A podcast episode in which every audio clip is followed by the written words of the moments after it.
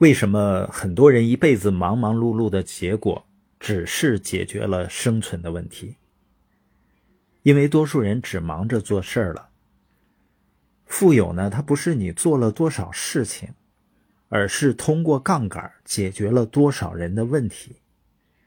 比尔盖茨曾经说过啊，财富是一个人思考能力的产物。什么意思呢？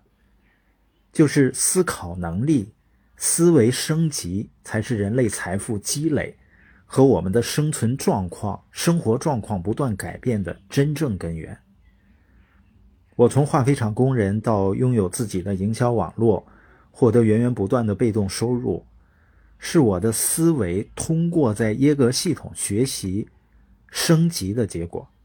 从工资思维、交换思维升级到资产思维、复利思维。我们看这个财字，一半是贝，就是钱，另一半呢是才，才华。准确的说，钱来自于才，才华的才最主要的指思维模式，是精神。才是贝的源泉，才和贝组合起来就是财富。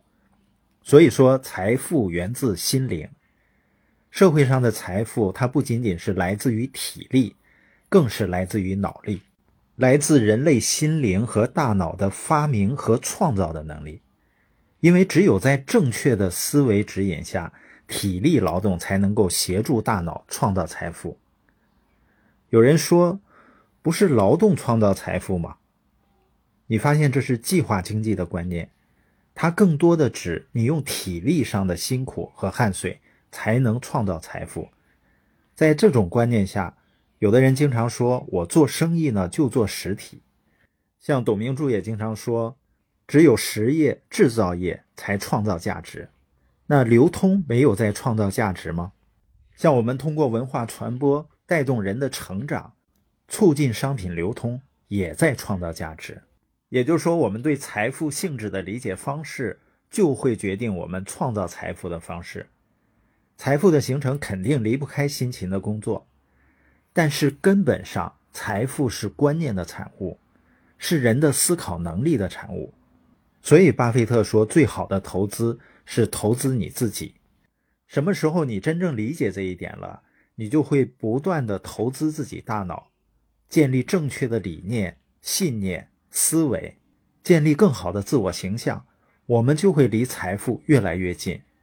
当人们真正理解思维创造财富呢，他也不会觉得像有的人整天搁那儿溜达，怎么赚那么多钱，他是不是不劳而获呢？实际上人家劳的是脑力。我们也更容易理解为什么拿破仑希尔他写的书叫《思考致富》，而不是《努力工作致富》。我现在回头想想我成长的过程，我在不断的看耶格系统推荐的书，听系统成功企业家的 CD， 参加系统的大会，是这些投资让我建立了更好的思维方式。所以要记住，你的思维才是你未来的货币。